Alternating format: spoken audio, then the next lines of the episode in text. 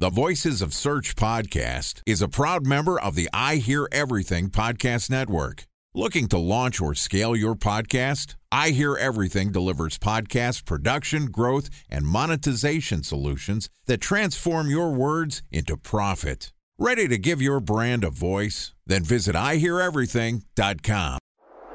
Bridge toll, California, customer service number. Highway miles to the gallon, Ford Focus. Thailand cave rescue operation. What is Schema F? Best wine bars in San Carlos, California. Best Western hotels. How old is Ronaldo? What happened with Big Brother? What's a good engagement? How long before a wedding should I send out save the dates? How many games are in the first series? Use IMAP to check Gmail on other email clients. Identify fonts from where to find. We were 4 years out.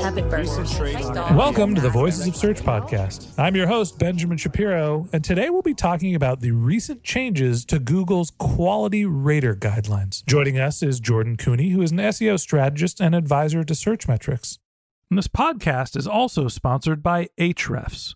What if I told you that you could monitor your website's SEO health, backlinks, and organic rankings at no costs? Sounds too good to be true? Well, it's not, because my friends at Ahrefs just launched Ahrefs Webmaster Tools.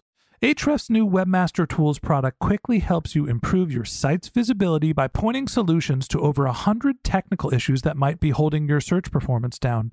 Plus, AWT monitors for backlinks so you'll know the most linked to pages and how those links are affecting your rankings. And AWT shares what keywords your website ranks for and compares how you stack up against competitors for key metrics like search volume, keyword difficulty, and traffic value.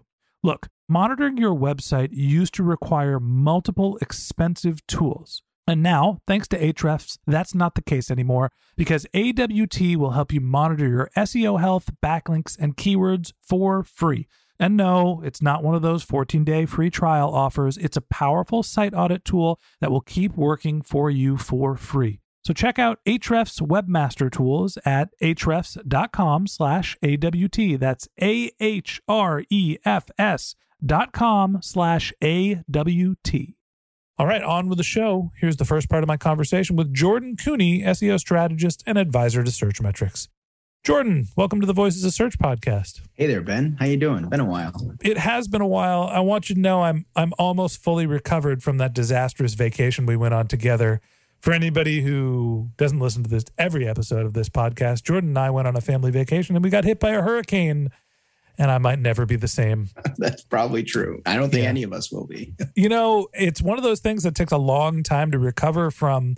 Changes take time. And similarly with Google, you know, we've seen them to be a little slow to change some of their processes. But recently, they've made actually a big announcement over something that hasn't changed in years. Google has updated their quality rater guidelines. Talk to me about what happened and what it means. Yeah, it's actually a big deal. And unfortunately, I don't think there's been really enough news or coverage about this change or improvement, let's call it that. This has been an evolution. These guidelines have been around for quite some time.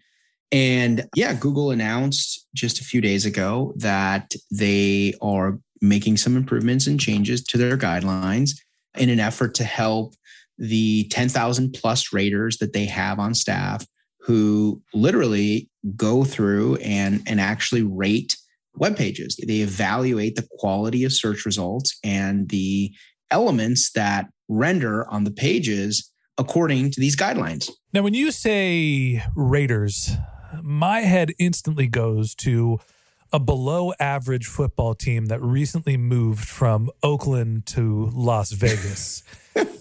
I'm guessing I'm not thinking about this the right way. You know, what are the raters' jobs? What do they actually do?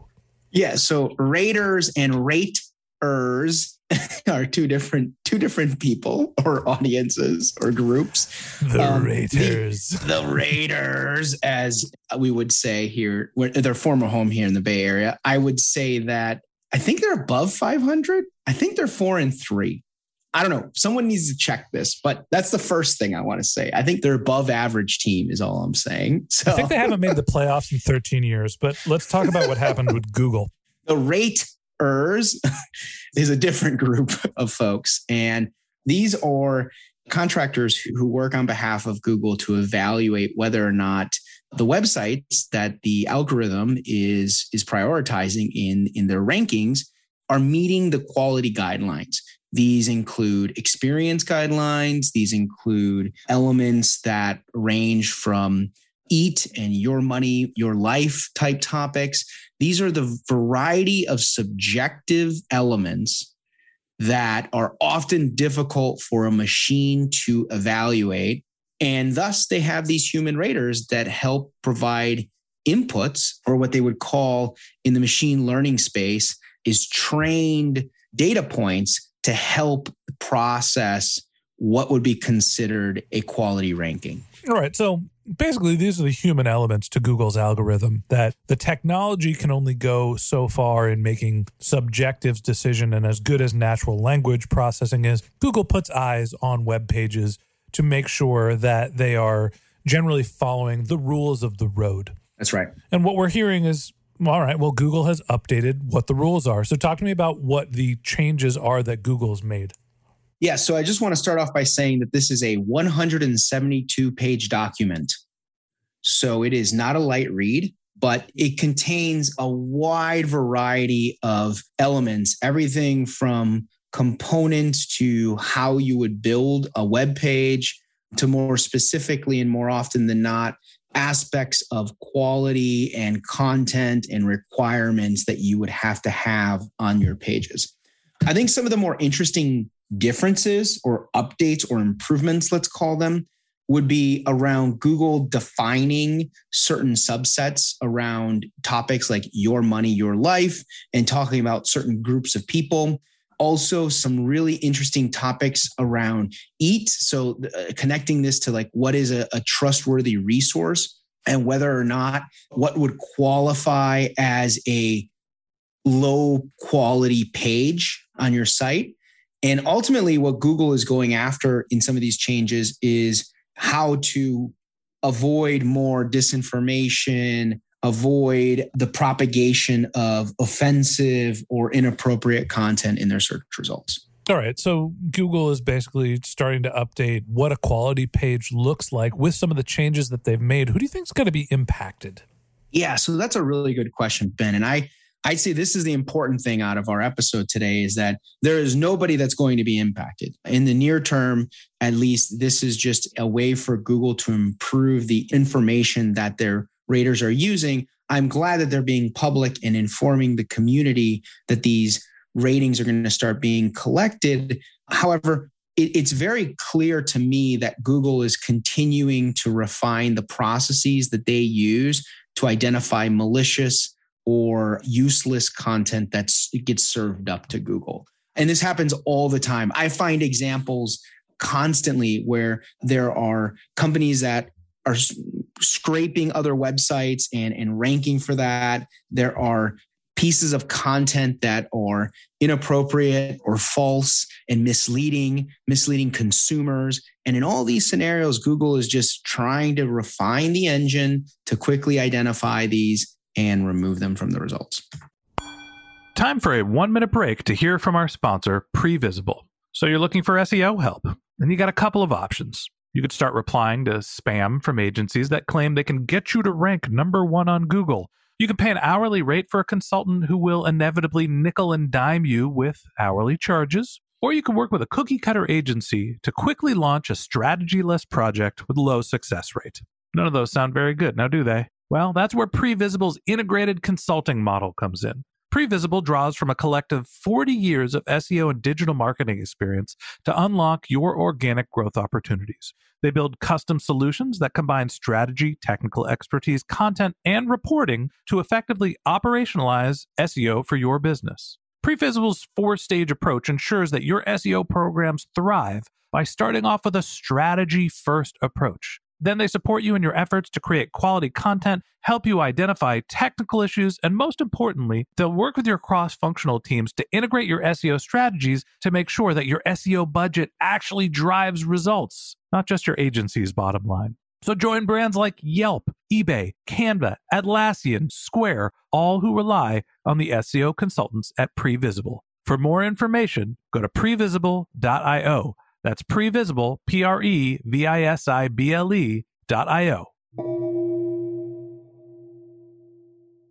Okay. So from what I remember, Google's quality guidelines weren't always something that were publicly available. This is the same set of guidelines that originally was accidentally published. Then Google said, all right, they're out there. We're going to keep them out there. And now they're actually getting around to updating them. What do you take away from Google making changes and also making those changes public? Well, the first thing is I think that Google's come to realize that it's important for them to provide this context to webmasters, to designers, to SEOs, because it is a way for us to help inform our partners. And it's funny, I encounter all the time scenarios where brands and businesses may want to implement a strategy that completely contradicts the page quality metrics. I'll give you a great example. I recently did a project with a blog where the blog wanted to strip out the authors of the content and try to anonymize the content and make it more of an article-like feel, evergreen article feel. And this flies entirely against the concepts of EAT and whether or not this is going to be a trustworthy asset. And so leveraging some of the not only quality guidelines, but publication and research and testing that's been done by SEOs in the community, I was able to help convince the website owners to not do this, to avoid this approach. And I really think that those are the benefits of having this document and, quite frankly, the transparency that Google's providing. Am I supposed to be putting myself as the author for all sorts of podcasts? We generally just say that I'm the host. Does it really make that big of a difference? Well, I think that there's a big difference between a creator of content and maybe a shared creation, like what we're doing right now, right? I'm a guest, you're a host. We should both be designated as contributors on this. Oh, we're sharing the podcast now? Well, I hope so. It would be a very weird podcast, wouldn't it, Ben, if you were the only one talking, right? Oh, I've done it. I'm not surprised. They're called solo episodes. Solo episodes. Monologues. Well, you know what? When you do those, take all of the credit. Thanks. Yeah. But in any case, the reality here is that as Danny, who wrote the post updating the community on this, Danny Sullivan, he stated in the post that they're continuously working on modernizing this guidance with the research that they've identified to classify and constitute low quality content. And most of the changes here were really around clarity and organization on how to deal with that. And just a funny aside, the shocking thing, and I hope someone from Google listens to this, is that they're still using icons and drawings in this guideline from 1999. I really hope that they can improve the imagery in this document because it is just so outdated. And it could just use a little refresh in terms of the visual nature of it. It reads like something that an old dodgy college professor put together. It's pretty funny because the next question I was going to ask you, it's a pop quiz. You said it's a 172-page document. I was going to ask you what page 96 was about because obviously you've read all 172 pages, right, Jordan? It was updated a few days ago. I think 3 days ago, if I'm not mistaken. I haven't made it through all 172. But by the way, a lot of it looks very familiar, to be honest. So much of the document has stayed the same. You actually read the Quality Rater guidelines before, didn't you? I have, yes. I have read. God, SEOs are nerds. I'm sorry, Jordan. Yeah. Well, if you just use the read back feature on your computer and put it at 2x X, it takes about an hour and 40 minutes. So an hour and 40 minutes you could have had back in your life. But hey, good for you for staying up to date. When you think about what Google has done, they made some clarifications to the Quality Rater guidelines. A, what do you think their motivation was and why now? I really think that their main motivation is to isolate large groups of UGC that matriculate themselves into the SERP and have essentially really bad implications to the consumers who find the content in search, whether it be targeted content to minorities or other groups of people or content that is false, not true.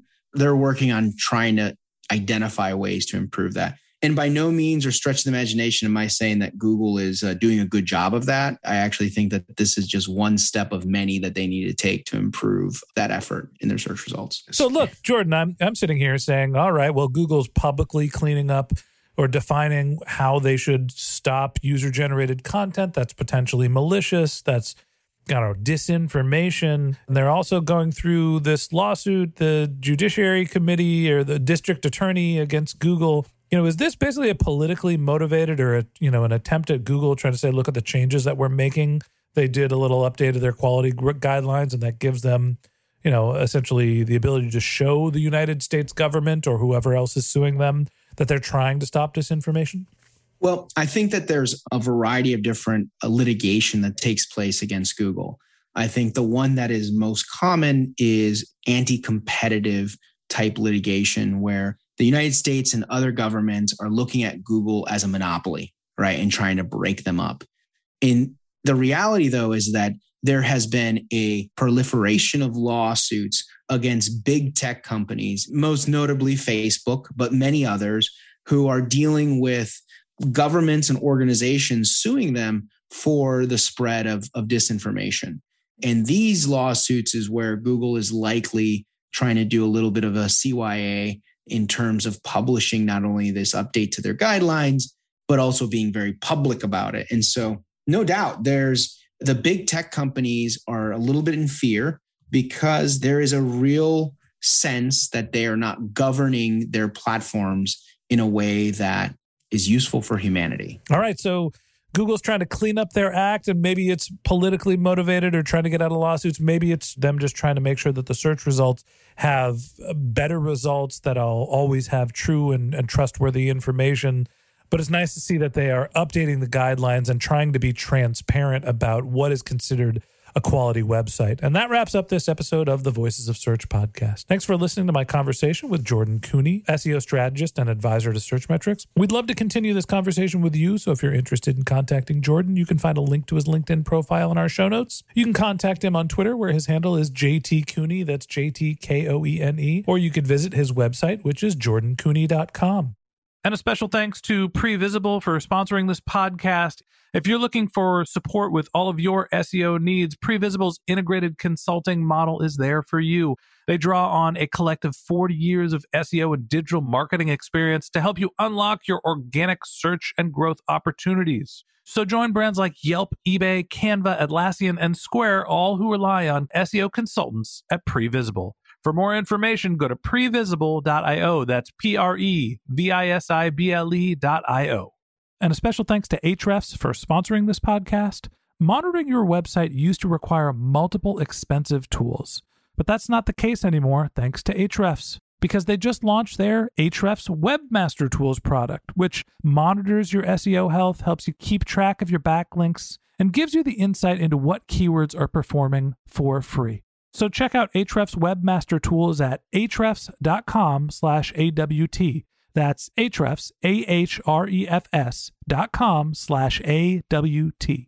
Just one more link in our show notes I'd like to tell you about. If you didn't have a chance to take notes while you were listening to this podcast, head over to voicesofsearch.com, where we have summaries of all of our episodes and contact information for our guests. You can also send us your topic suggestions or your SEO questions, and you can even apply to be a guest speaker on the Voices of Search podcast. Of course, you can always reach out on social media. Our handle is Voices of Search on Twitter, and my personal handle is BenJShap, BenJShap. If you haven't subscribed yet and you want a daily stream of SEO and content marketing insights in your podcast feed, we're going to publish an episode every day during the work week, so hit the subscribe button in your podcast app, and we'll be back in your feed in the next business day. All right, that's it for today, but until next time, remember, the answers are always in the data.